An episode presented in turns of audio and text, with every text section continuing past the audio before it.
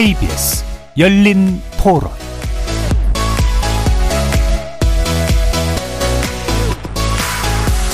안녕하십니까. KBS 열린토론 정준희입니다.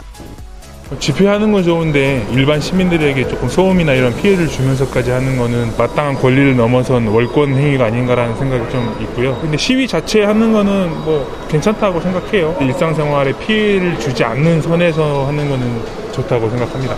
저는 서울에서 평생 살았는데 그 시간에 집회에서 불편한 적은 별로 없었어요. 상징적으로 그런 권리를 제한한다는 거는 나중에 이제 더 큰 권리가 제한되는 데 시작이 될 수도 있기 때문에 진짜 이제 본질적인 집회에 대한 권리가 제한되는 거는 민주사회에서 말도 안 되는 일이기 때문에 저는 별로예요. 시민들에 대한 불편이 있잖아요. 그런 부분에 대해서는 그런 것 좀 자제해줬으면 좋겠다. 꼭 필요할 때는 하겠지만은 왜 꼭 야근을 하느냐 여기.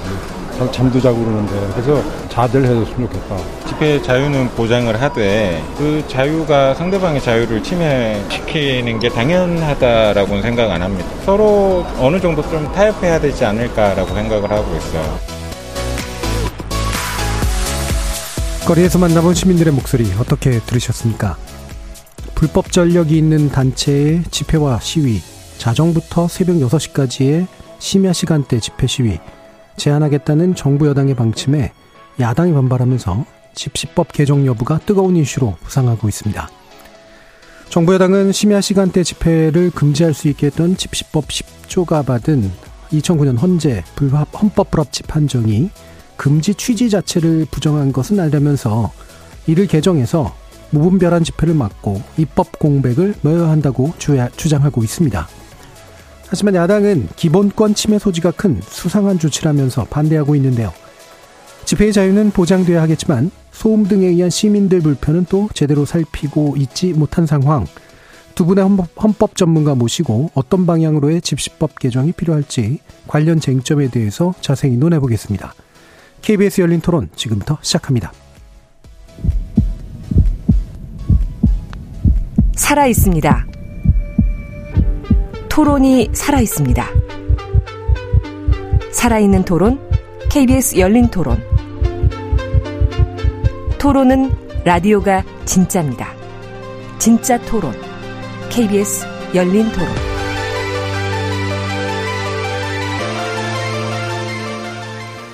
오늘 함께해 주실 두 분의 전문가 소개해드리겠습니다. 장영수 고려대 법학전문대학원 교수 나오셨습니다. 예, 안녕하십니까. 한상희 건국대 법학전문대학원 교수 나오셨습니다. 네, 반갑습니다. 문자로 참여하실 분은 샵 9730으로 의견 남겨주십시오. 단문은 50원, 장문은 100원의 정보 이용료가 없습니다. KBS 모바일 콩과 유튜브를 통해서도 무료로 참여하실 수 있습니다. KBS 일라디오의 모든 프로그램은 유튜브를 통해서도 함께하실 수 있습니다. 여러분의 많은 관심과 참여 부탁드리겠습니다. 자, 오늘 논의는 집회와 시위에 관한 법률을 개정해야 되는가? 개정해야 된다면 또 어떻게 해야 되는가? 여기에 관련된 논의를 이제 두 분과 함께 하려고 하는데요. 일단 정부 여당의 방침은 출퇴근 시간대 도로에서 열리는 집회와 시위 그리고 오전 0시에서 6시 사이의 집회는 불법 전력이 있는 단체가 신고를 한 경우에는 제한하겠다라는 방침이 일단 나온 겁니다. 그리고 이제 집시법 개정에 관련된 또 구체적인 논의가 뒤에 또 이어지긴 하는데요. 이 부분에 대해서 이제 두 분이 어떤 생각을 가지고 계신지 일단 평가를 한번 좀 들어보도록 하겠습니다. 먼저 장영수 교수님. 예. 집회의 자유라고 하는 것이 중요한 기본권임을 부정하는 사람은 별로 없을 겁니다. 그런데 이 집회의 자유라고 하는 것도 절대적 기본권은 아니거든요. 예. 다른 사람들의 기본권 내지는 중요한 공익과 관련해서 이것들이 서로 충돌한다 싶을 때는 조율 조정도 필요하고 제한도 필요합니다. 문제는 이런 제한을 할 때는 개별적인 케이스마다 이 경우에는 이게 더 중요하다 저게 더 중요하다를 어떻게 합리적으로 판단하느냐 여기에 있는 것이지 이걸 획일적으로 무조건 제한해야 된다 무조건 제한하지 말아야 된다 이렇게 말하기는 어렵고요. 예. 지금 정부 여당 쪽에서 이제 집시법 개정을 얘기하고 있는 게 일응의 타당성을 가지고 있는 부분이 틀림없이 있습니다. 예. 하지만 그와 관련해서 개별적인 제한이 여기에 따른 제한이니까 무조건 정당하다라고 말하기는 어렵습니다. 예.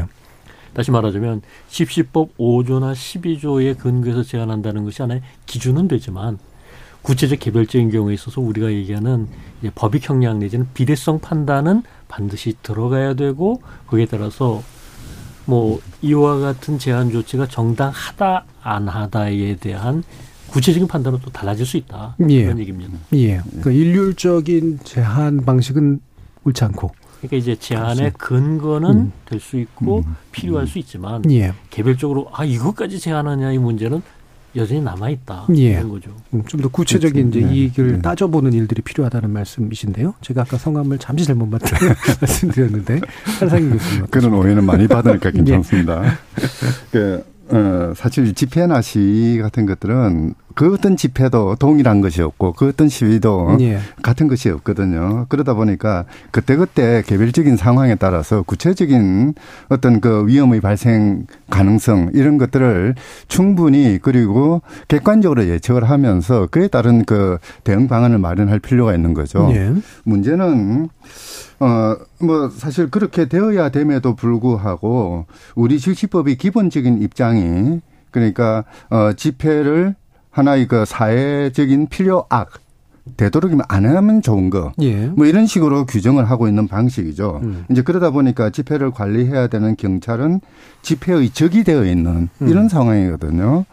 이런 부분들이 어떻게 보면은 그 과거 권위주의 체제 때 집회에 대한 폭력적인 그 통제 이제 그리고 또 요 근자에 나오는 정부 여당에서 집회 일반에 대해서 그 좀 뭐 불법이라는 낙인을 찍는다든지 또는 뭐 경우에 따라서는 뭐 시민들의 불편을 강조하면서 그 집회가 잘못된 것이냐 이야기하는 것은 조금 문제가 있다는 생각이 듭니다. 예. 그러니까 모든 집회를 똑같이 간주할 것이 아니라 지금 장영수 선생님 말씀하시듯이 그때그때 상황에 따라서 그 집회의 성격이나 규모나 방법, 시간, 장소들을 고려하면서 경찰과 집회 주최자들 사이에 긴밀한 협의 과정 속에서 집회를 관리하고 그 과정에서 집회로부터 발생할 수 있는 시민적인 불편을 최소화시키는 그런 방법을 모색하는 것이 바람직하지 않은가. 예.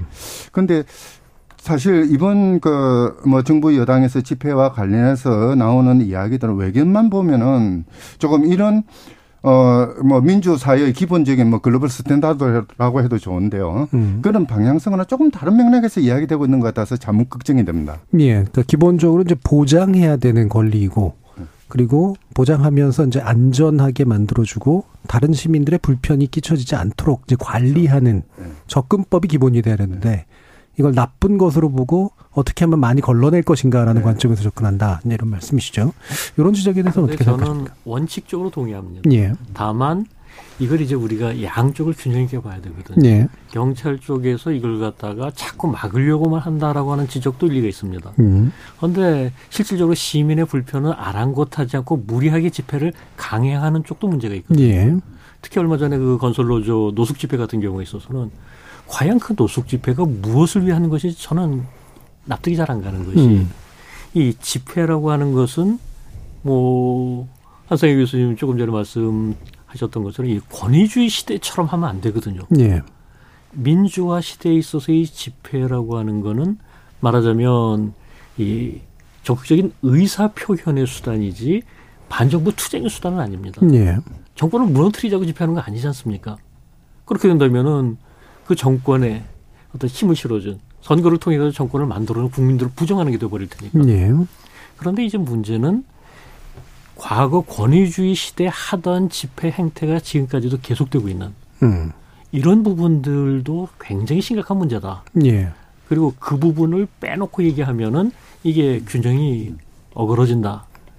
경찰 쪽의 문제도 있을 수 있지만 이 집회 시위하는 쪽의 문제도 함께 우리가 지적하면서 고쳐나가야 된다. 예. 그렇게 봅니다. 그래서 그 부분에서는 제가 조금 반론을 제기해야 될 것 같은데요. 예. 사실 그 건설노조 집회 왜 1박 2일로 했냐 물어보니까 이유가 엄청 많아요. 예. 뭐 하여튼 나름의 이유는 있었겠지만 그 이유가 무엇인가는 집회를 관리해야 되는 책임을 지는 경찰청이나 국가행정기관의 몫은 아닙니다. 무엇을 위해서 무엇을 말하기 위해서 집회를 했느냐. 그 이제 그런 것을 바탕으로 해서 규제를 하게 되면은 그러니까 그 표현의 자유에서 절대 금기로 되어 있는 내용에 의한 규제가 되거든요. 뭐 예를 들자면 지금 말씀하셨듯이 반정부 투쟁의 수단으로 집회를 했기 때문에 금지하겠다, 규제하겠다 또는 뭔가 좀 바람직하지 않다라고 하는 것은 그러니까 어떤 정치적인 판단의 대상이지 집회를 관리하는 지금 그런 입장에서의 주장, 판단 이거하고는 관계없는 거죠. 지금 여기서 반정부 투쟁이라고 한 것은 단순하게 정부에 대한 비판 반대가 아니라 이 정상적으로 민주주의 절차에 의해서 수립된 정부를 부정하고 무너뜨리겠다. 그러면은 지금 내란이라고 보시는 겁니까? 아니, 내란이 아니라 과거 이제 군사독재 시절에 집시 실제로 그랬지 않습니까? 그러니까 정부 퇴진을 위해서 퇴진도 아니죠. 뭐 퇴진할 리가 없다고 생각을 했으니까. 그런데 여전히 그 내용 쪽에 좀 가까운 것 같은데요. 방금 말씀하시는 건. 제가 말씀드린 건 그런 쪽을 가지고 내용을 가지고 얘기한 게 아니라 이 노숙 집회 같은 경우에 문제가 되는 게 뭐냐면 아까 말씀드렸잖아요. 이게 표현의 자유입니다.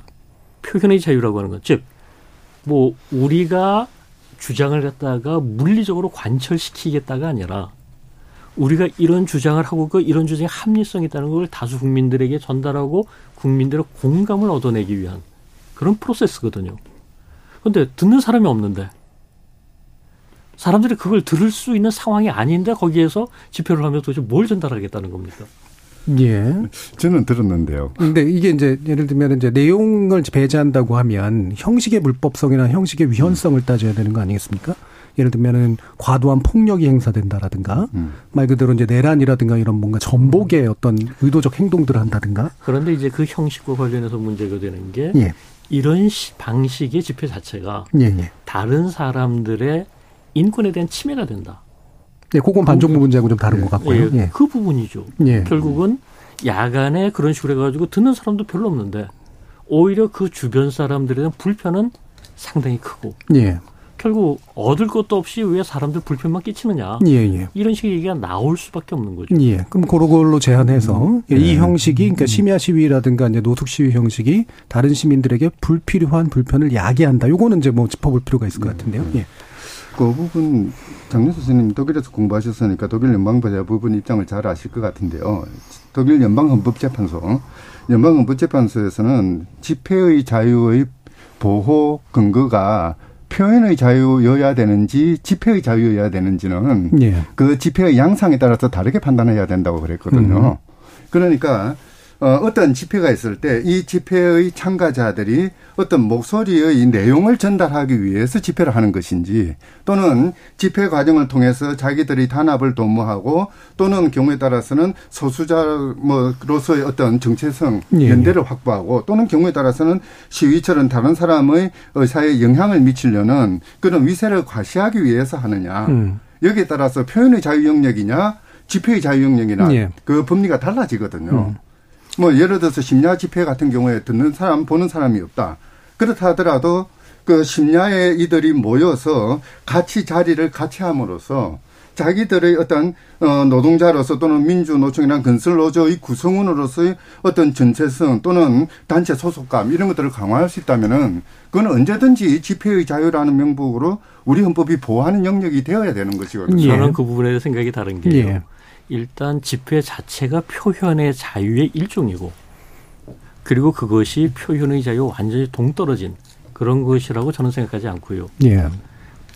우리가 이제 일반적으로 얘기하는 의사 표현의 자유의 다양한 형태 중에 하나 이렇게 봐야 될 것 같고요. 그리고 방금 한상희 교수님 말씀하신 그런 맥락이라면은 그거 왜 광화문광장에 나와서 합니까?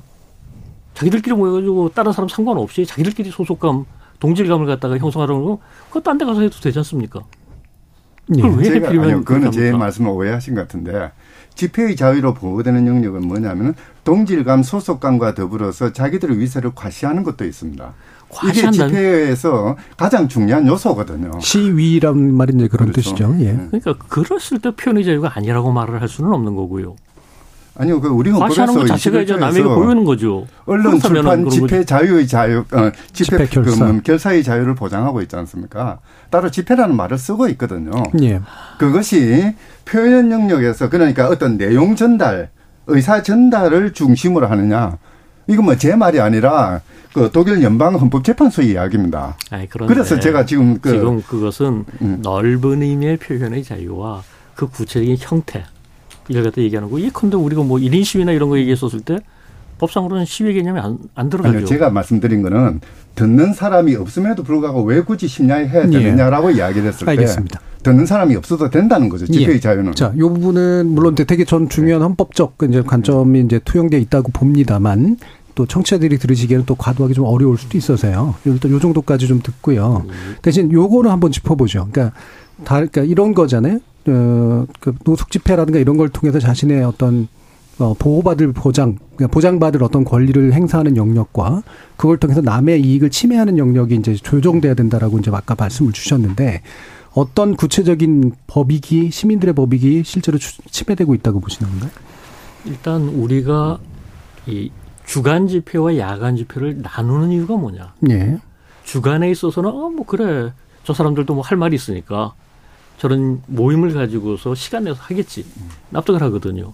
근데 야간이라면 당장 나도 자야 되는데 혹은 여러 가지로 이제 좀 이게 좀 예민한데 예. 그럴 때 거기에서 그렇게 하는 건 주간에와는 달리 끼치는 피해가 더 크다라고 느끼는 거거든요. 예. 오히려 저는 이번 그 노숙 집회 문제와 관련해 가지고 경찰 대응에서 가장 좀 의아하다고 생각하는 것은 예. 왜 이게 그 집회 참가자 내지는 주도자들과 경찰에 대립이 되는지 이거는 오히려 그 관련 지역 주민들 좀 모셔다 놓고 얘기를 들어야 되는 거 아닙니까? 근데 아까 내주신 말씀 주면 아무도 안 듣는데 왜 하느냐라고 했을 때 아무도 안 들으면 이제 피해가 안 생기는 거잖아요. 아무도 안 듣는다는 것은 피해가 없다는 게 아니라 들을 생각이 없는 거죠. 들을 요구를 안 하는데 가가지고서 막 떠들어대면 짜증만 나고 얘기하는 내용은 전달이 안 되고 이렇게 되는 거죠. 그러니까 그런 피해가 그 이제 보장받을 권리보다 일단 크다라고 보시기 때문에 이제 그 제한할 이유가 있다 이렇게 일단 보시는 것 같고요. 그 점을 말씀하시는데 거기서는 조금 구분해야 될 게 있습니다. 집회 그 자체를 야간에 하느냐 안 하느냐. 이거는 우리 헌법재판소에서는 야간이 가지는 특성, 그 공포심을 야기한다든지 쉽게 흥분한다든지 또는 뭐 관리가 어렵다든지 뭐 그런 거하고 관련되는 것이고요. 뭐 주위에 뭐 잠을 못 잔다. 수면권을 방해한다. 뭐 이런 것들은 소음의 문제거든요. 예. 그러니까 집회가 된다고 해서 소음이 나가지고 잠을 못 자는 그런 것은 아니고요. 예. 바로 그 때문에 야간 집회의 경우에 특히 이제 그 이번에 건설노조가 했던 집회의 경우에는 저 서울시청을 중심으로 광화문 이 지역입니다. 예. 주거민이 없는 지역이거든요. 없지 않습니다. 뭐 호텔이 있다고 하지만은 그 지난 2002년 월드컵 하면서 호텔이 방음 장치도 다 해버렸고요. 예. 이제 그런 상황에서 그러니까 타인에게 미치는 영향은 상당히 작은 영역입니다. 그리고 거기는 밤이기 때문에 교통량도 현저하게 줄어드는 부분이고요. 문제는 이제 그 건설노조가 1박 2일 집회를 하면서 야간 집회를 했다, 철야 집회를 했다라는 데 문제를 두는 것이 아니라 그 철야 집회를 함으로써 어떤 시민들에 대한 주변 시민들에 대한 불편을 야기했는가 예. 그리고 이 불편을 최소화하기 위해서 경찰은 무엇을 했어야 됐는가 또는 집회 주최자들은 어떤 노력을 했어야 됐는가 이걸 논의해야 되거든요. 그런데 그걸 논의하지 않고 단순히 1박 2일 철야 집회를 했다는 말 그 자체 하나만 가지고 불법 집회니 또는 뭐 잘못된 집회를 규정하는 것은 이거는 우리 헌법의 기본권 보장 정신을 어긋나는 것이죠. 예, 알겠습니다. 자, 여기까지는 그래서 지금 현재 논쟁을 야기한 사안에 대한 이해들을 한번 좀 살펴봤고, 이게 이제 바로 논의할 것하고 연결이 되는데 지금 이제 집시법 10조를 개정하는 게 정부 여당의 목표입니다. 야간 집회를 금지하는 내용이죠. 근데 이게 이제 과거에 이제 현재에 의해서 두 번의 이제 결정을 받았는데 이 부분에 대한 설명을 일단 장영수 교수님께 부탁드릴까요? 예. 일단 간단하게 이제 설명을 드리자면 예. 이 기존의 집시법 10조는 해가 지고 나서 해가 뜰 때까지 그렇죠. 이때까지 이제 집회를 전면 금지한 겁니다. 그런데 예. 이렇게 하다 보니까 어떤 문제가 생기냐면 직장인이나 학생들 같은 경우에 있어서는 뭐 직장 끝나고 그리고 이제 학교 수업 끝나고 나서 하려고 하다 보면은 이미 해가 진 다음이니까 예. 하시는 게 없어요. 예. 결국은 이게 부분적인 제한이 아니라 이 사실 주간에는 못 하는데 야간까지도 못 하게 하니까 집회 자체를 전면 금지한 것 같은 예. 이런 효과가 나고 이건 좀 과도한 제한이 아니냐 이런 문제가 생긴 겁니다. 그래서 헌법재판소에서는 여기에 대해 가지고 이게 위헌 결정이 아니라, 위헌 결정이라면 이거 아예 없애버려라, 예, 무효다 이렇게 되겠지만, 그게 아니라 고쳐라, 시간을 주고선 이거 좀 문제가 있으니까 이 해진 이후에도 일정 시간까지는 집회할 수 있도록 좀 허용하는 방향으로 국회가 법 개정을 해라, 이런 취지로 헌법 불합치 결정을 내린 겁니다. 예. 그런데 이 헌법 불합치 결정에도 불구하고 국회가 시한 내에 법 개정을 안 하니까 해당 조항이 무효가 되거든요. 예. 무효가 되니까 지금은 금지 규정이 없는 거고. 예. 사실 한상희 교수님 조금 전에 이제 불법이다 이런 얘기를 했는데, 불법이라고 말할 수 있는 근거가 없어진 겁니다. 그렇죠. 예. 그리고 여기에 있어서 문제가 되는 것은, 그렇다면은 이런 상태로 과연 이게 사실 지난 한 12년 동안 그냥 계속 묵인되어서 또 하나의 이유는 이런 식의 노숙 집회, 철화 집회가 별로 없었거든요. 예. 이번에 대규모로 생기니까 아, 이게 법 없이도 잘 가나 보다 하던 것이 잘 안 가네, 예, 언제든지 문제가 터질 수 있네라고 인식이 바뀌면서 이 법을 만들어야 되겠다라는 얘기들이 나오고 있는 겁니다. 예. 그래서 일보로 자정까지는 생활시간대로 봤기 때문에 그 부분이 문제를 삼았던 게 이제 과거에 이제 헌재 결정의, 예, 의미고요. 그래서 현재 정부여당이 추진하고 있는 건 0시에서 6시가 되는 건 어느 정도 조정의 의미가 있다라고 이제 보시는 거죠. 그렇죠. 이제 헌재 결정의 취지를 반영한, 예, 입법이다라고 이제 주장을 하고 있고, 그런 주장에 일리가 있는 것이죠. 예. 한상희 교수님. 조금 부연 설명이 필요할 것 같은데요. 두 개의 판결이 있습니다. 2009년에 결정이 있고요. 예. 2014년 결정이, 예, 있고요. 2009년에서는 그러니까 위헌 의견이 5명이었고 헌법 불합치 의견이 2명이었고 합헌 의견이 2명이었고, 네, 네, 그러다 보니까 헌법 불합치로 결정이 됐습니다. 예. 위헌 의견은 뭐냐면은 이거는 헌법이 절대적으로 금지하고 있는 허가제에 해당된다. 그렇기 때문에 이것은 안 되겠다라고 본 것이고요. 그 헌법 불합치 의견을 낸 2명의 재판관은 그러니까 뭐 그 허가제라고 보기는 조금 못하긴 하지만 시간 제한인데, 다만 집시법에서는 심야 집회의 불편함, 그 또 무리함을 무화시킬 수 있는, 최소화할 수 있는 여러 가지 장치들이 있다. 예. 뭐 교통 통제에 관련해서 뭐 집회 제한을 한다든지 뭐 이런 그 여러 가지 장치들이 있는데, 그런 장치에 의해서도 얼마든지 규제 가능한데 아예 심야에 집회를 못하게 한 것은 잘못된 것이다. 그러니까 소위 그 헌법적으로 말하자면 과잉 금지 위반이라고, 네, 이야기를 했습니다. 그러니까 이 둘을 합쳐가지고 총 7명이 헌법 불합치 결정을 내린 것이죠. 그리고 2014년 결정은 집회가 아니라 시위에 관한 결정이었습니다. 시위는 뭐 소리를 낸다든지 행진을 한다든지 위력을 가시한다든지 해가지고 조금 시끌벅적한 그런 집회를 시위라고 그러는데요. 그런 집회가 그러니까 심야 내내 이루어지는 경우에 뭐 경우에 따라서는 지금 장영수 선생님 말씀하셨듯이 해지고 난 뒤에 12시까지는 직장인들은 그럼 참여하지 못하지 않느냐. 예. 그래서 그들을 위해서 그 부분은 위헌이고, 나머지 12시부터 나머지 부분은 이거는 합헌이다. 왜냐하면은 이때는 잠을 자야 되는데 소음을 야기하고 불편을 야기하니까 그런 것들은 규제 가능하지 않느냐. 예. 뭐 그렇게 판단을 한 것이거든요. 예. 그런데 여기서 이제 이 판결들, 헌법 집시법 시조와 관련해서 조심해야 되는 거는, 집회에 대해서는 심야 내내 해지기 전, 그 해지고 나서 해 뜨기 전까지 못하게 하고 예외적으로 허용한 것은 위헌이다. 예. 또는 시간대를 정한 건 위헌이다. 예. 그리고 이제 시위에 대해서는, 예, 소음이 일어나는 시위에 대해서는 그러니까 12시부터 새벽까지, 그때는 뭐 집회를 못하게 해도 괜찮지 않을까. 예. 헌법재판소의 입장이 그렇게 된 거죠. 예. 근데 그 부분에 대해서는 조금 제가 생각이 다른 부분들이 있는데, 첫 번째로 이제 이 위헌 의견과 불합치 의견이 나뉘는 거 맞습니다. 근데 이 불합치 의견은 위헌으로 가지 않은 거는 이 심야 시간대 새벽 2시, 3시의 집회에 대해서는 그래도 좀 문제가 있지 않느냐, 요 부분하고. 그리고 이거는 제가 당시 재판관으로 하셨던, 지금 물론 퇴직하셨습니다, 직접 들은 얘기인데, 제가 그분한테 여쭤봤어요. 우리가 법상으로 이제 법률상으로도 그렇고 헌재 판례에서도 그렇고 시위라고 하는 것은 이동하는 집회, 다시 말하자면 집회의 한 유형으로 보고 있거든요. 예. 그런데 집회가 아닌 시위가 완전히 별개인 것처럼 한 것은 좀 뭔가 안 맞는 거 아니냐, 2009년 판결하고 2014년 판결하고 좀 어긋나는 거 아니냐. 그랬더니 그걸 자기네들도 알고 있었는데 이게 국회에서 법 제정을 안 하고 있으니 어떡하냐고. 그래가지고 이제 궁여지책으로 그런 식의 결정을 내렸던 것이고. 예. 사실 그래서 사실 이 결정들은 그렇게 좋은 결정이 아닌 것이요. 예. 집회하고 시위를 구분할 이유가 없습니다. 다만 집회와 움직이는 집회, 행진.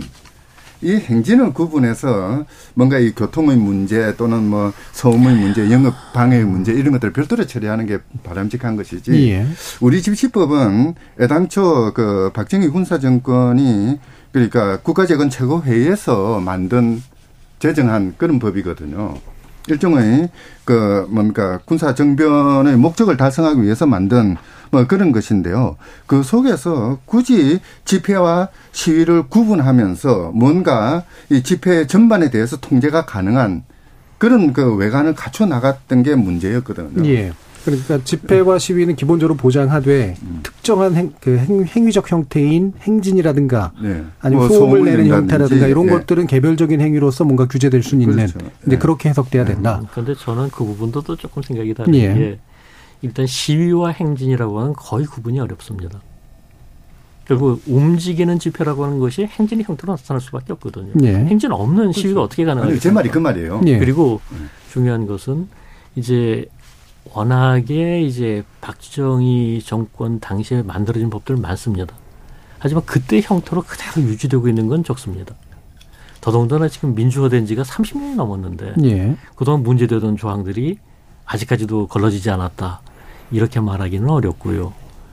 오히려 지금 문제는 저는 이 집회 시위에 대해 가지고 과거에 이제 권위주의 정부 시절에 있어서는 굉장히 억압했던 게 맞죠. 그런데 민주화된 이유에 있어서는 이제 사람들의 생각이 확 달라졌습니다. 그래가지고서 굉장히 풀어놓았습니다. 다시 말하자면은, 아이, 뭐, 민주주의를 위해서 저렇게 한 거고, 실제로 그런 어떤 업적 같은 것들이 있는데, 우리 집회 시위에 대해서 이해하자. 우리가 좀 불편하더라도 그거 좀 참아주자. 이런 식의 인식들이 민주화 초기에 굉장히 광범위하게 퍼져 있었습니다. 예. 그러다 보니까 이제 조금 과격한 집회라 하더라도, 아이, 뭐, 그런 거지. 전에는 더 했어. 이런 식으로 수용하던 게 일단 30년이 넘으면서 그때 당시를 경험하지 않은 젊은 세대들은 이걸 이해를 못해요. 왜 우리가 저 사람들이 자기 이익을 위해서 얘기하는 것에 대해서 손해를 감수해야 되는데 이게 벌써 그 민주화 이전을 경험했던 사람과 그렇지 않은 사람들의 차이고요. 또 다른 하나는 아까 말씀드렸습니다마는 이 독재 정부에 투쟁하는 일종의 저항권의 행사로서 화염병 들고 돌 던지고 이런 것들이 정당 시도였던 시기하고 지금은 다르지 않습니까? 예. 그리고 그때 당시 하던 시위 형태, 뭐 집회 형태를 지금 반복하려 했을 때는 이건 세상이 바뀌었는데 이 바뀐 세상을 갖다가 전혀 인정하지 않으려는 태도가 들 수밖에 없습니다. 예. 예. 그런 부분에 있어서는 저는 예, 그 부분은 아까도 이제 얘기하신 필요하다. 부분이니까요. 네. 예, 요거를 그러면 일부에서 어쨌든 정리 한번 좀 가도록 하죠. 지금 한쪽에 이제 견해는 집회와 시위를 기본적으로 금지하거나 뭐 허가하는 방식으로 하지 말고 일정 시간대에서 특정한 행위를 제한하거나 관리하는 방식으로 규제하는 것은 필요할 수 있다라는 게 이제 한상희 교수님 그렇죠. 의견이시고요. 그래서 이제 나온 게 이제 민주당 전용기 의견하고 약간 비슷한 측면이 있으신 것 같은데. 심야 시간은 0시부터 7시까지 집회는 기본적으로 허용하되 소음 유발형 시위는 못하게 하는 이 방식에 대해서는 어떻게 생각하십니까? 선생님. 사실 뭐 집회 자체는 허용되는 게 문칙이죠. 예. 사실 이제 독일에서 그 뭡니까 80년대 중반이죠. 브로크도르프 사건 그 결정 판결이 나오면서 기본적인 그 집회 관리 개념이 바뀌거든요. 물리력을 동원해서 집회를 규제하는 규제 모델에서 이제 집회 주최자와 경찰이 서로 협의를 해서 집회를 관리해 나가는 예. 협의 관리 모델로 바뀝니다. 그리고 이 협의 관리 모델은 이제 그 뭐 북구에서도 21세기 들어와서 본격적으로 논의되었고요. 우리의 경우에도 과거 김대중 정부 때 이런 모델을 경찰이 도입하려고 노력을 많이 했습니다.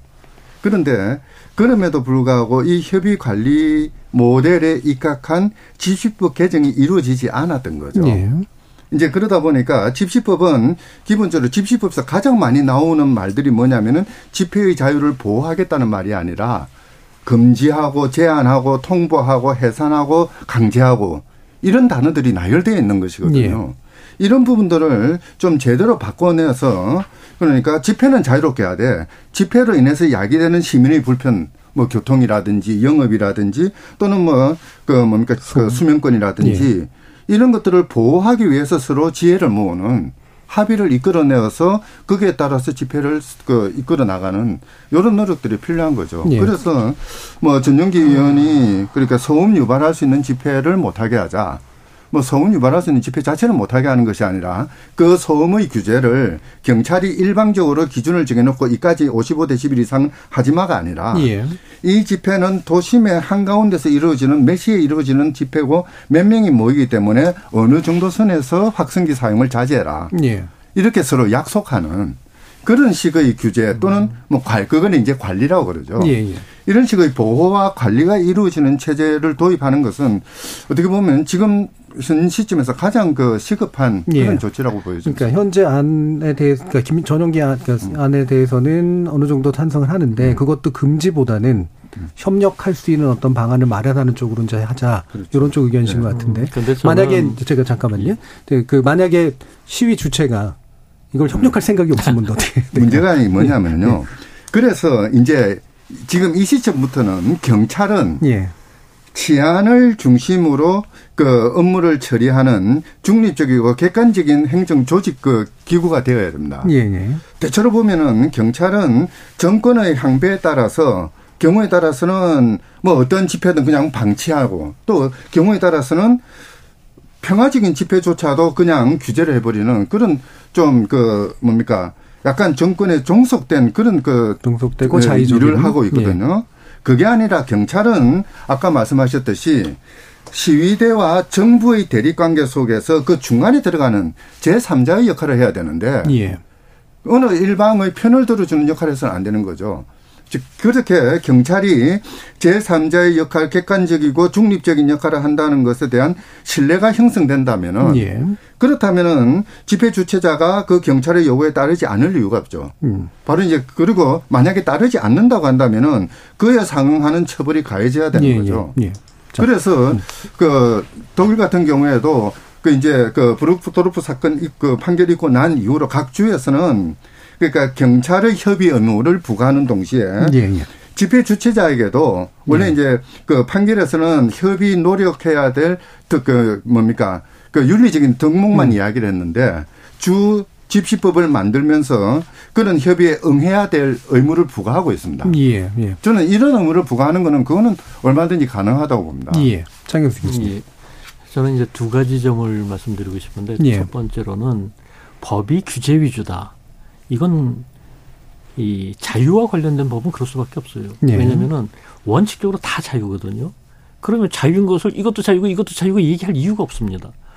원칙적으로 다 자유인데 이거는 안 된다. 네. 안 되는 부분들을 중심으로 얘기할 수밖에 없습니다. 네. 기본권을 제한하기 위해서 법률을 두는 거기 그렇죠. 때문에. 네. 원칙적으로 다 자유니까.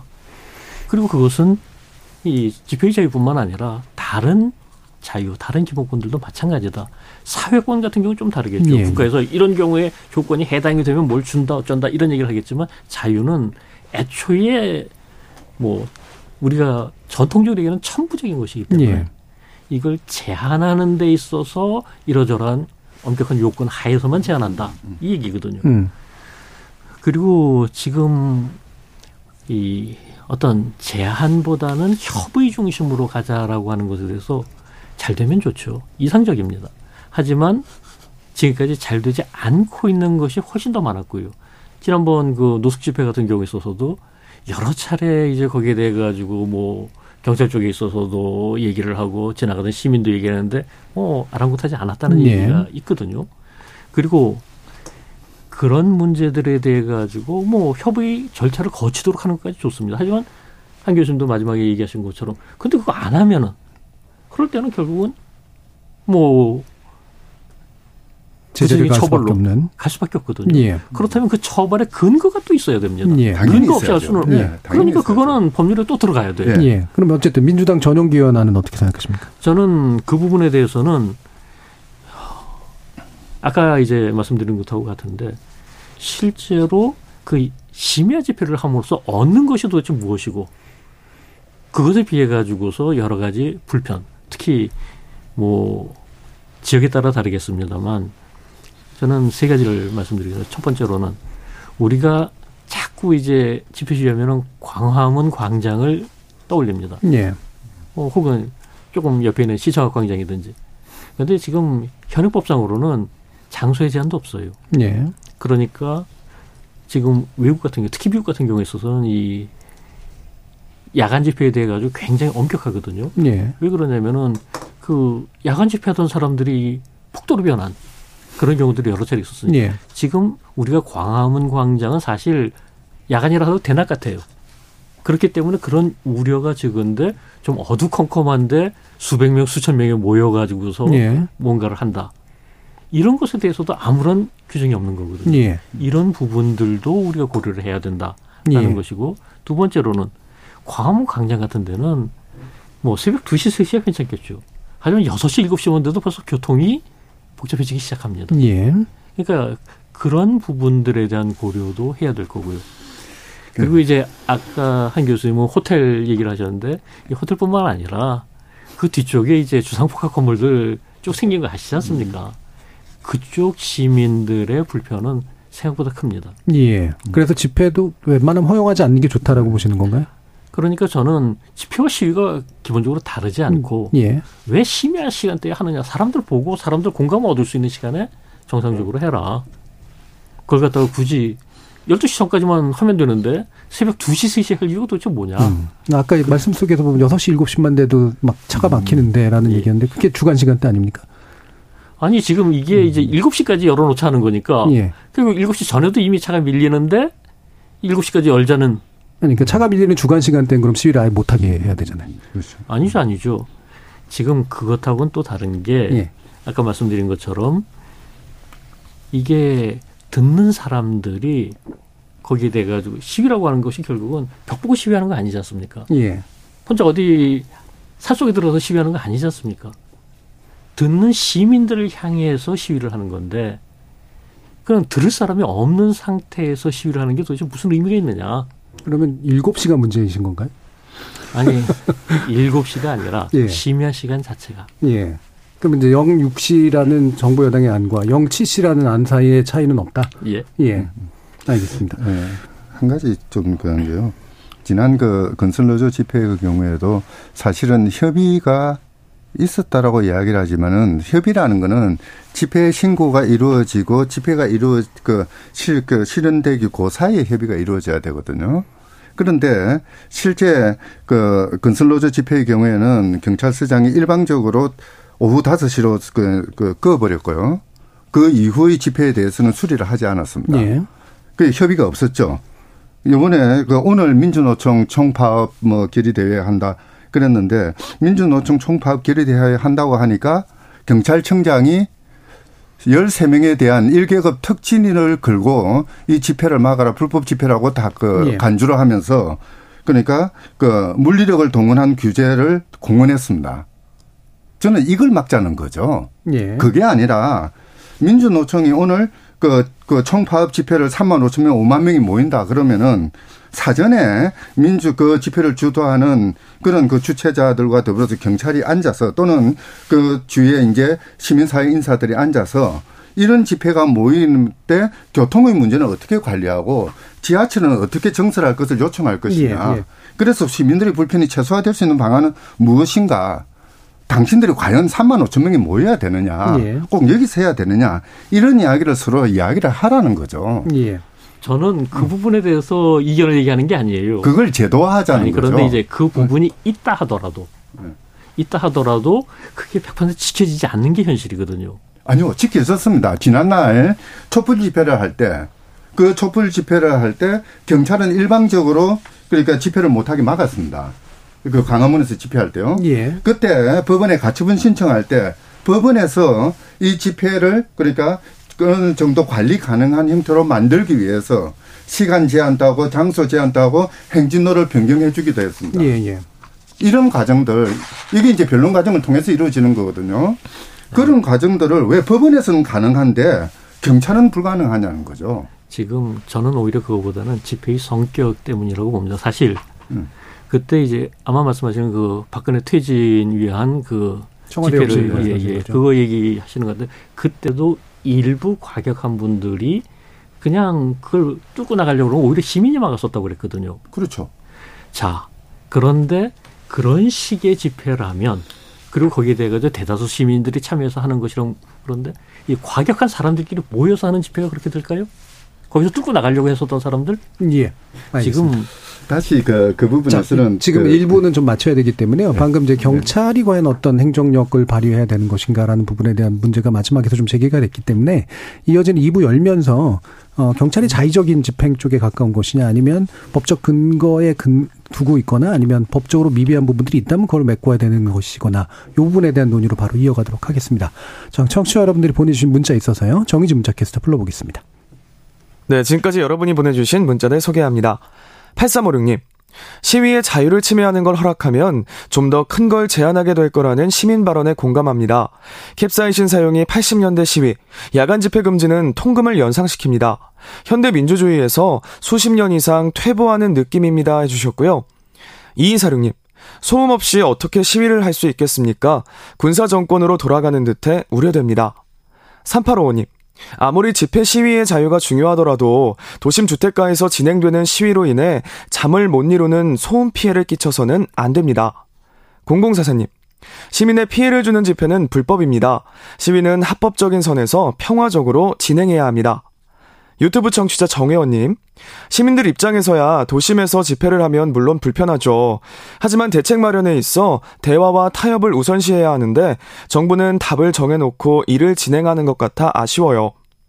유튜브 청취자 문희님, 타인의 불편만을 고려하면 집회는 하지 말아야겠죠. 집회를 용인하는 사회 분위기가 형성되는 것이 중요합니다. 유튜브 청취자 여우맘님, 타협을 위해 노조와 대화를 시도라도 해봤는지 현 정부에게 묻고 싶네요. 노동자들은 밑바닥에서부터 살기 힘들어서 한 목소리 내는 겁니다. 탄압하며 할수록 점점 더 집회 규모는 커질 겁니다. 소통을 우선시해주세요. 라고 보내주셨네요. 네, KBS 열린토론 이 시간은 영상으로도 생중계하고 있습니다. 유튜브에 들어가셔서 KBS 1라디오 또는 KBS 열린토론을 검색하시면 지금 바로 토론하는 모습 보실 수 있습니다. 방송을 듣고 계신 여러분이 시민 논객입니다. 계속해서 청취자 여러분들의 날카로운 시선과 의견 보내주세요. 지금까지 문자캐스터 정의진이었습니다. 토론은 치열해도 판단은 냉정하게, 복잡한 세상을 바꾸는 첫걸음은 의외로 단순할지도 모릅니다. 평일 저녁 7시 20분 당신을 바꾸는 질문,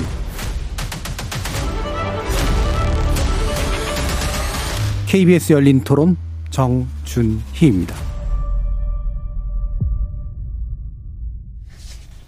KBS 열린 토론 2부, 한상희 건국대 법학전문대학원 교수, 장영수 고려대 법학전문대학원 교수, 이렇게 두 분과 함께 집시법 관련된 논의 이어가고 있는데요.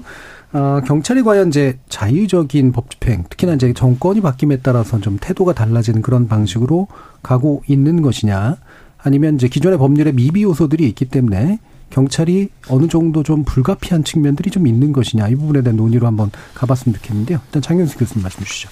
예.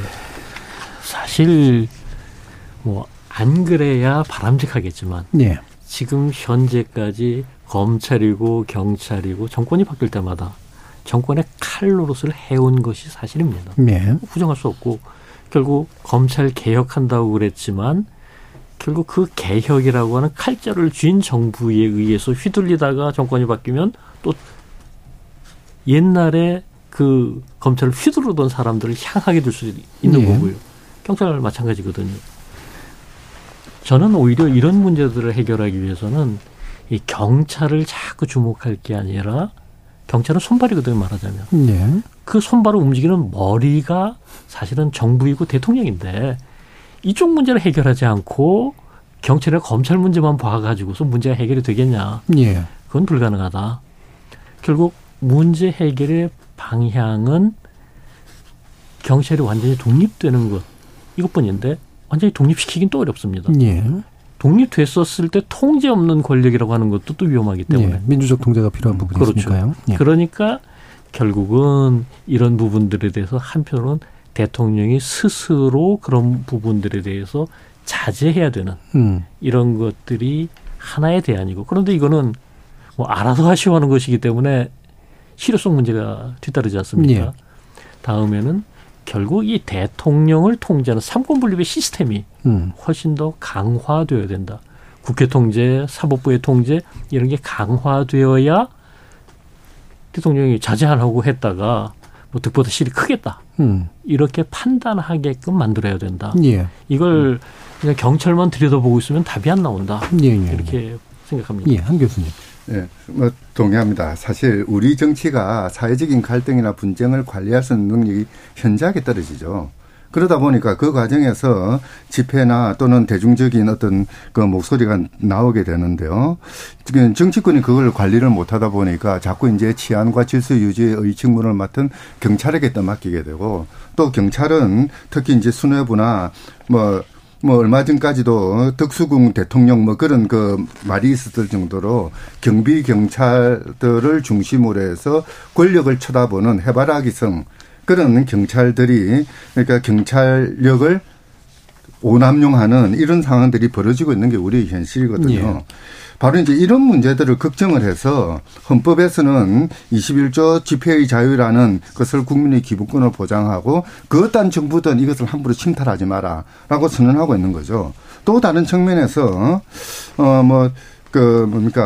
자꾸 지금 이제 집회를 하다 보면은 시민 불편이 야기된다고 하지만은 사실 헌법이 집회의 자유를 보장하게 하는 것은 다른 한편에서는 집회를 하다 보면은 소음도 나오고 교통도 불편해지는 게 당연하지 않습니까? 그러니까 일방에게 집회의 자유를 보장한 것은 그 주변에 있는 시민들에게 당신들이 조금 불편하더라도 참아라. 예. 관용하라는 헌법적인 의무를 부과한 것입니다. 그리고 집회를 이런 식으로 이해하는 것이 베니스위원회, 그 유럽 공동체 산하위원회인데요. 법을 통한 민주주의 실현을 위한 베니스위원회인데 그게 우리나라도 회원국입니다. 예. 거기에서 집회에 대한 그 집회의 자유에 대한 기본적인 기준을 제시했을 때 모든 집회는 불편이 따르기 때문에 그 불편을 그 주민들은 어느 정도까지는 그 참아내라, 관용해라. 라는 그런 의무가 부과된다라는 말을 하고 있고요. 이런 표현을 우리 헌법재판소도 그대로 이야기한 적이 있습니다. 예. 물론 시민들이 집회가 이루어지고 특히 대규모 집회가 이루어지면은 불편한 것은 사실이고 그에 대해서 불만을 표할 수는 있겠습니다만은 사실 어떻게 보면은 집회의 자유라는 것은 우리 사회가 민주사회로 가기 위한 아주 중요한 핵심적인 권리인 만큼 좀 그런 부분에 대해서는 어느 정도까지는 관용해 주시면 감사하겠다. 예. 그런 말씀을 드리고 싶네요. 예. 그럼 이 부분하고 연관해서요. 바로 이제 질문 드리면서 다시 또 장 교수님께 여쭐 텐데, 작년에 이제 한참 그 논쟁이 됐던 부분이잖아요. 문재인 대통령 사저에서 엄청나게 큰 확성기 틀어놓고 이제 시위하고 또 후원금까지 모금하고 이런 일종의 약간 좀 순수해 보이지 않는 그런 식의 행동들이 있는 것들에 대해서 이건 소음 규제 기준이나 이런 것들도 좀 잘 해야 되고 거리 기준이나 이런 것도 좀 만들어야 된다라고 얘기가 나왔었잖아요. 이 부분에 대해서는 어떻게 생각하십니까? 일단. 네. 저는 우선 대통령 사저란 말부터가 잘못된 이야기라고 예. 생각하고요. 대통령 집이죠. 예. 대통령의 전직 대통령 집 부근에 어떤 절대적인 집회 금지 구역을 설정하는 것은 저는 반대입니다. 그게 관저든 사저든. 예. 그쪽은 그러니까 농가들로 구성되어 있는 마을인 만큼 이 소음 규제가 필요한 부분이죠. 예. 그러니까 광화문 한복판에 교통이 번잡한 도심에서의 소음 기준과 그 주택가 내지는 농가 지역에서의 소음 기준은 같을 수가 없거든요. 이걸 달리해서 그래서 모두의 집회라는 것은 아주 그 어느 집회도 똑같은 것이 없기 때문에 획일적이고 일률적인 기준을 적용하기보다는 그때그때 융통성 있는 그런 기준을 적용할 필요가 있다는 것이 바로 이제 이 때문인데요. 예. 문재인 대통령의 집 부근에서 일어나는 집회에 대해서도 똑같은 기준을 그 말씀을 드릴 수가 있을 예. 겁니다. 예. 전직 그러니까 대통령의 예. 사저라서가 아니라. 예. 예. 주민들이 그러니까 그 집회로 인해서 발생되는 불편을 겪을 수 있는 한계가 있을 겁니다. 이런 한계들이 제대로 설정된다면은 즉 말해서 객관적이고 중립적인 그런 형식으로 그 설정이 된다면은 그것을 집행하는데 반대할 이유는 없는 것이죠. 예, 장영수 교수님. 예. 뭐 기본적으로 이제 한 교수님하고 비슷한데요. 예. 일단 사전은 특별히 고려되는 것이 맞지 않다. 이거는 예. 평등에 반합니다. 특별한 특혜를 주는 차별이 돼버리거든요. 관저의 경우에 있어서는 조금 다를 수는 있습니다. 현직에 있을 때. 예. 하지만 사실 그동안에 관저에 대해서 특별 대접이 별로 없었습니다. 예. 청와대만 예외적으로 그 안에 관저 안에 사실 집무실까지 있었으니까 예, 예. 이 집무실 보호 차원에서 이 대통령 관저에 대한 명분 규정이 이 집시법에 들어있는 거고요. 뭐 그렇다고 해서 예컨대 국회의장 공관이라든지 대법원장 공관 이런 거 전혀 없거든요. 예. 그런데 이제 공적인 업무를 수행하는데 방해는 주지 마라. 이런 경우에서 중요한 공공기관, 직무가 행해지는 기관에 대해서만 예외를 두는 것이지 그렇지 않은 사전이 관전이 하는 것을 갖다 특별 취급하는 건 그건 저는 아니라고 봅니다. 예. 대신 소음 규제라든가 이런 부분들은 필요할 수 있다. 일반적으로. 예. 그건 대통령 관전이 사전이 돼서가 아니라 그 지역의 일반적인 기준에 따라서. 예.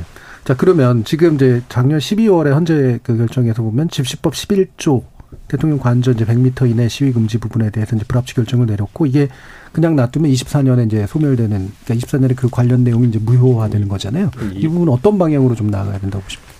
방금 말씀드린 기준에 관저를 특별히 보호할 필요는 없어요. 예. 근데 지금 과거에 그게 들어간 건 청와대가 관저와 집무실이 합쳐진 개념이고 집무실 따로 얘기를 안 했었거든요. 예, 예. 결국 이 청와대라고 하는 것을 보호하기 위한 그 관저 플러스 집무실을 보호하기 위한 것이었는데 지금 그게 달라졌지 않습니까? 예. 그러다 보니까 지금 집무실에 대한 보호 규정이 들어가야지 관저를 갖다 계속 유지할 필요는 없다. 저는 개인적으로 그렇게 생각합니다. 예. 저도 동감인데요. 그런데 하나 우리 제도가 좀 잘못된 게 하나가 있는데요. 대통령 관저에 대해서는 뭐 집시법에서 굳이 규제할 필요는 없을 것 같습니다. 네. 문제는 경호법에서 대통령 경호라는 이름으로 일정한 구역을 경호지역으로 설정하고 거기에서 집회를 못하게 하는 이 우회적인 방법이 그 강제력을 동원하고 있는 것이거든요. 예. 이런 부분들은 조금 그 고쳐야 될 것 같아요. 특히 지금 현재와 같은 대통령 경호법은 이 권위주의 체제에서 정말 그 뭐 제왕적 대통령의 옹호법이지. 사실 그 민주사회에서 이루어지는 경호법은 아니거든요. 그 경호의 개념부터 좀 축소를 하고 경호와 관련된 여러 가지 조치를 할 수 있는 권한 또는 그 절차들을 제대로 통제할 필요가 있습니다. 예. 자, 그러면 이 부분도 이제 논의를 해보죠.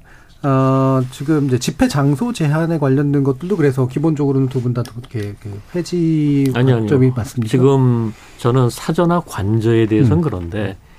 이제 공공기관 자체 예, 중요한 직무가 행해지는 기관에 대해서 과도한 소음이나 집회로 인해 가지고 일을 제대로 못한다라고 하면 그건 사실 국민 전체, 국가 전체 손실이거든요. 예. 그렇기 때문에 중요 공공기관 인근에서의 집회에 대한 제한은 필요할 수 있다. 예. 그리고 외국 대사관 같은 경우도 마찬가지고. 그러니까 여기에 대해서는 그리고 이거는 해외의 입법례를 보더라도 이 주요 공공기관 인근 집회를 제한하는 사례들은 상당히 많습니다. 예. 그렇기 때문에 이걸 갖다가 그냥 획일적으로 다 없애버리자. 이건 좀 무리한 주장이라고 생각합니다. 예. 그 민주사회에서의 그 집회 규정들을 보면은 주요기관 인근에서 집회를 못하게 하는 경우들이 많습니다. 그런데 대부분 예외조항을 둬가지고 집회를 허용하는 거죠. 그러니까 집회 신고가 일어나면은 그 지역에서도 적어도 80% 90% 이상은 집회가 가능한 예. 그런 그 현실을 보이고 있고요. 그리고 이제 아까 말씀드렸던 베니스위원회나 또는 우리 헌법재판소도 이야기를 했는데요. 집회라는 것은 집회 대상이 들을 수 있고 볼 수 있는 거리 내에서 이루어져야 됩니다. 이게 가장 기본적인 원칙이거든요. 예. 또는 집회 대상이 되는 자와 토론을 할 수 있는 그런 거리 속에서 이루어져야 되는 게 원칙이죠. 뭐 그렇게 본다면은 지금 우리 집시법이 100m 그 경계로부터의 100m 이거 외국과 또 다르거든요. 외국의 경우에는 담장이 없는데 우리의 경우에는 담장으로부터 다시 100m입니다. 이제 이러다 보니까 그 100m 바깥에서 집회를 해봐야 아무 소용이 없는 상황도 벌어지거든요. 이런 식의 절대적이고 광범위한 그런 제한은 조금 고쳐야 될 필요는 있는 것 같아요. 예. 예. 그럼 또 한 가지 이제 볼게요. 지금 현행법상 시위가 여럿이 같은 목적으로 모이는 행위로 규정돼서 1인 시위는 집시법을 피해간다. 또 시위 중계방송에서 흥권 모금하는 그런 안 좋은 행위들이 있다. 이런 것들을 좀 금지해야 된다라는 그런 법안들도 일부 있습니다. 이 부분에 대해서는 어떤 판단하십니까? 저는 이거는 별개 문제다라고 예. 보는 게요. 일단 우리가 언론의 자유라고 하는 거, 일반적인 개인적인 의사표현의 자유라고 하는 걸 별도로 얘기를 하고 이 집회 시위를 집시법을 통해 가지고서 예. 이 집단적인 의사표현을 별도 관리를 하는 이 시스템이 도대체 왜 필요하냐. 그것은 개인적으로 했었을 때는 그냥 그 말이 타인의 명예를 훼손한다든지 뭐 혹은 국가 기밀이라든지 군사 기밀 같은 걸 누설한다든지 이런 문제가 아니면 그건 허용해야지 뭐 좀 시끄럽고 불편하다고 해가지고 크게 문제될 거 없거든요. 예. 그런데 이게 수천 수만 명이 모여서 한다면 일단 그 자체만으로도 여러 가지 불편이 있을 수밖에 없습니다. 예. 교통에 대해서건 소음에 대해서건.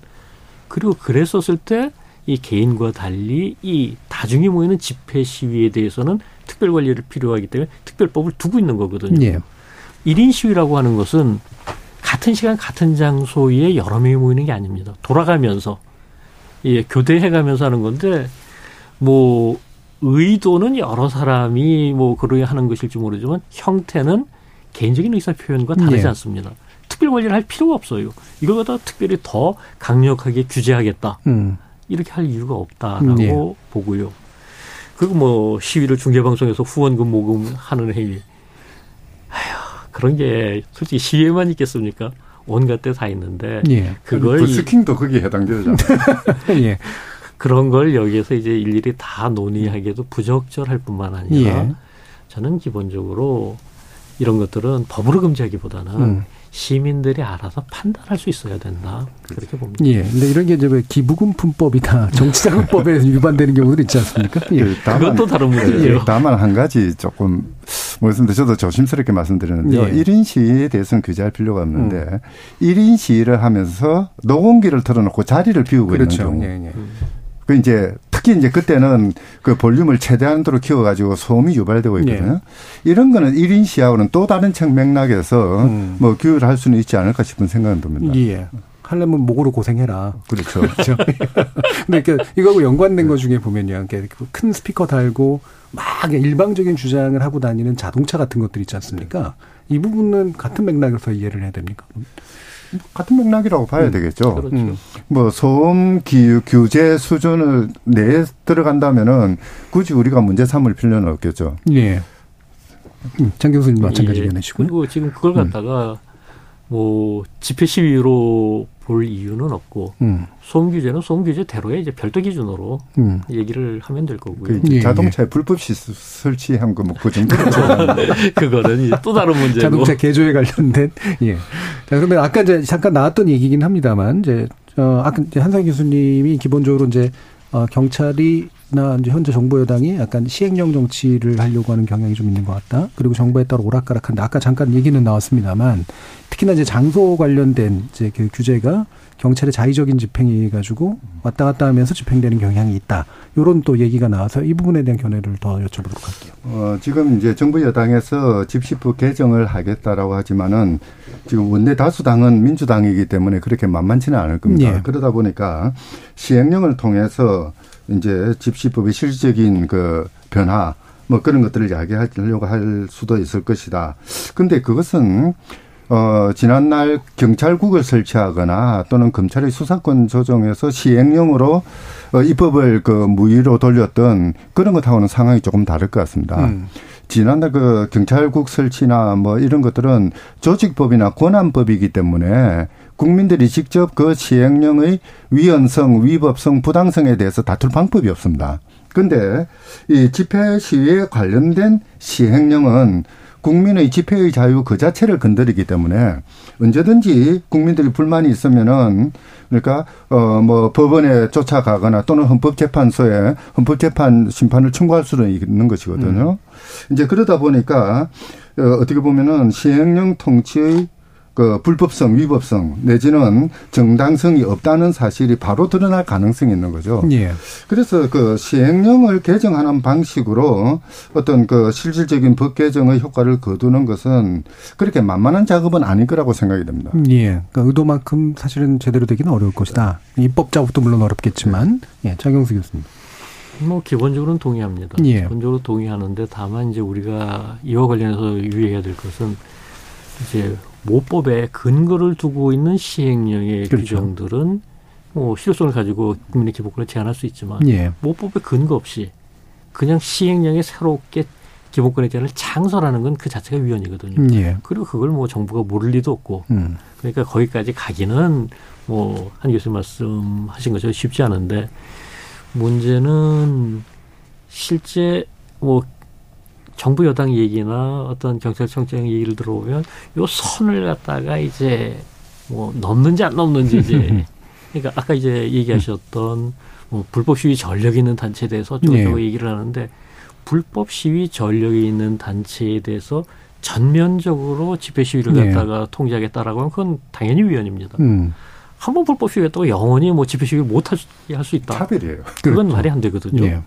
그런데 그게 아니라 또 해석하기에 따라서는 지금 이런 단체들은 또 할 우려가 있으니까 여기를 이제 예의주시하다가 불법 준비의 정황이 뭐 광복이나 쇠파이프 같은 거 준비한다든지 뭐 이런 식으로 그런 게 드러나면 그때는 바로 뭐 5조 같은 것을 근거해서 금지하겠다. 이것도 말이 되거든요. 그러니까 이게 참 뭐 명확하지 않은 그런 부분들이 현재 남아있는 뭐 정부 주장이나 뭐 이런 데서도 남아있는 상태라고 보여집니다. 그러니까 헌법이나 모법에 어긋난 방식으로 시행령 뭔가 쓰지는 못하겠지만 적용 과정에서 언제나 좀 나름대로 집행권자가 감가할 수 있는 부분이 있어서. 제일 처음에 말씀드렸던 게 뭐 제한은 가능하다. 뭐 5조고 12조고 제한은 가능한데 개별적인 경우에 있어서 그게 정당한 범위 내에 비례성에 맞게 한 제한인지 이거는 또 그때그때 계속 따져볼 수밖에 없다. 그렇게 말씀을 드렸었던 거고요. 사실 그와 관련해서 우리 집시법이 가지는 가장 큰 문제점인데요. 경찰서장의 자의적인 판단으로 언제든지 집회를 금지하거나 또는 제한할 수 있는 이 가능성이 열려있다는 게 문제거든요. 사실 5조에서 공공안녕질서에 직접적인 위협을 끼칠 것이 명백한 집회는 금지할 수 있습니다.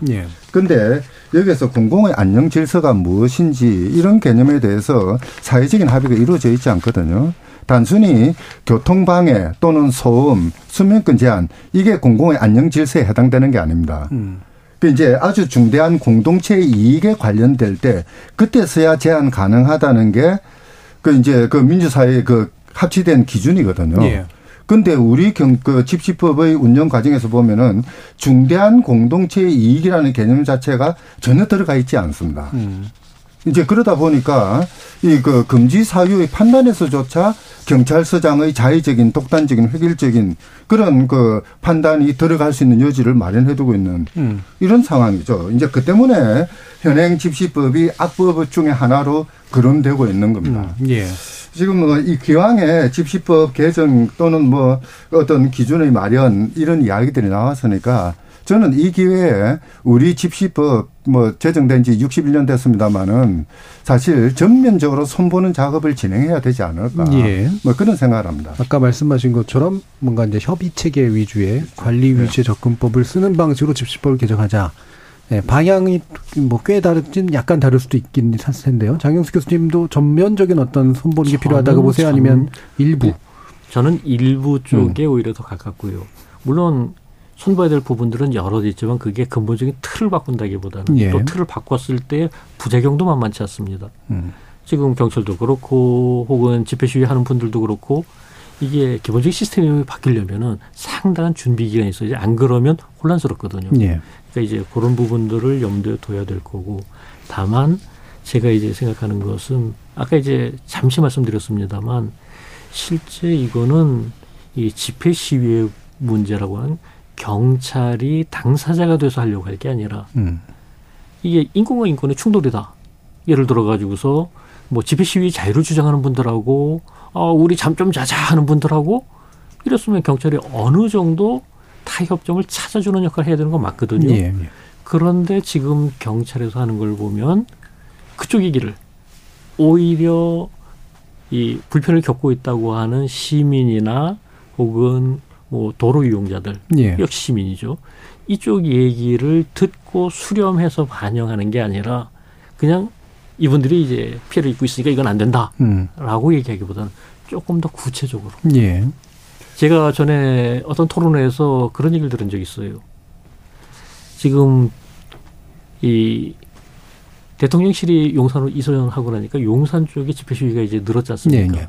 뭐 그것 때문에 여러 가지로 이제 힘들어서 뭐 어떻다 저떻다 해가지고서 이제 시민 중에 한 분이 플로우 토론 때 얘기를 하시더라고요. 그랬더니 또 어떤 분이 아니 뭐 그분들은 그래도 그 대통령실 그쪽으로 옮기면서 용산 땅값도 많이 오르고 이익 보지 않았느냐 그랬더니 예. 그 플로토로 하던 분이 우리처럼 전세 사는 사람들은 그런 것도 없어요.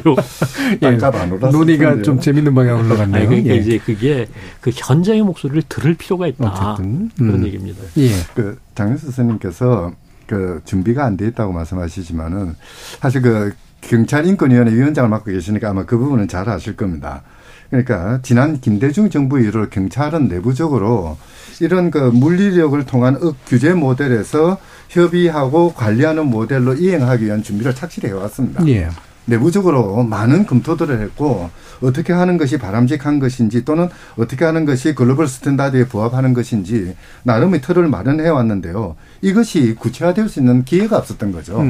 저는 기왕 이 논의를 시작한 마당에 이게 사회적인 의제가 된 마당에 그동안 경찰이 준비해왔던 것 그리고 시민사회가 요구해왔던 것 이런 것들을 다 노출시켜서 정말 사회적인 합의 속에서 새로운 틀을 만드는 작업들 그게 뭐 1년이 걸려도 좋고 10년이 네. 걸려도 좋습니다. 그 작업을 하는 과정 속에서 우리 사회 민주사회로서의 어떤 틀 속에서 집회 관리는 어떻게 되는가 이런 기준들 또는 절차들을 마련하는 노력 이건 반드시 있어야 된다고 생각합니다. 예. 그럼 뭐 이제 지금 말씀 이제 마지막 발언과 비슷한 내용을 취지셔서 장경수 교수님의 마지막 발언처럼 들어보도록 하죠. 예. 저는 이 법으로 모든 문제가 해결되지는 않는다고 생각합니다. 법만 가지고 되는 게 아니거든요. 오히려 뭐 시민의식이나 뭐 집회 시위 문화의 개선 이런 것들이 필요한 경우가 많습니다. 하지만 또 법의 어떤 중심이 흐트러지면 그랬었을 때 이제 많은 문제가 생기는 것도 분명하니까 뭐 아까 얘기하신 것처럼 정권의 교체에도 불구하고 일관성 있는 법 집행이 가능하도록 하는 그런 법과 제도가 만들어지는 건 가장 바람직합니다. 예. 하지만 여기서 이제 우리 한 가지 유의해야 될 것은 너무 이 제도 하나, 법 하나 집어넣고 이걸로 이제 다 해결된다라고 하다가 실패한 사례들이 너무 많아요. 예. 최근에 예로 공수처 같은 경우를 들 수 있거든요. 수십 년 동안 공수처 하다가 결국 됐는데 지금 예. 전혀 기대에 못 미치고 있지 않습니까? 이런 것처럼 이 부분에 있어서 여러 가지 다각적인 측면에 있어서 시스템을 갖다가 뭐 이것도 있고 저것도 있고 뭐 여러 가지가 중첩적으로 작용하게 해야 되지 뭐 예컨대 한 교수님 말씀하신 그런 식의 뭐 협의 시스템 좋습니다. 반대하는 거 아니에요. 하지만 그거 하나로 다 끝나는 건 아니다. 예. 이런 점을 말씀드리고자 합니다. 예. 자, 뭐 아까 마무리 발언하신 거로 치면 되겠죠. 예, 유튜브에서 느래랑님께서 집회가 시끄러워서 하면 안 된다는 입장은 억지 같습니다. 그런 놀리면 축제도 하지 말아야 되고 불꽃놀이도 하지 말아야 되는 거 아닐까요? 3855님이 여러분 집 앞에서 시위해서 잠을 못 자고 피해를 입는다고 생각해 보세요. 어차피 듣는 사람 없는데 사기 진작을 위해 하는 거면 광화문 말고 종합운동장 빌려서 하시죠.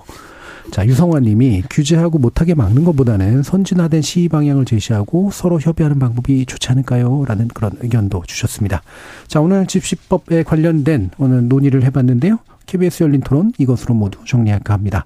오늘 함께해 주신 전문가 두 분 장영수 고려대 법학전문대학원 교수 그리고 한상희 건국대 법학전문대학원 교수 두 분 모두 수고하셨습니다. 감사합니다. 감사합니다. 네, 감사합니다. 집회와 시위의 자유는 언제든 어디서든 어떤 방식으로든 무한정 보장되어야 될 기본권은 당연히 아닐 겁니다. 그래서 법률을 통해 그 권리를 제한할 수는 있는 거겠죠. 그러나 법은 상당히 딱딱하고 어려운 것이니만큼 현실에 맞춰 어떤 유연성을 발휘할 것인가가 중요해 보입니다. 참여해주신 시민 논객 여러분 감사합니다. 지금까지 KBS 열린 토론 정준이었습니다.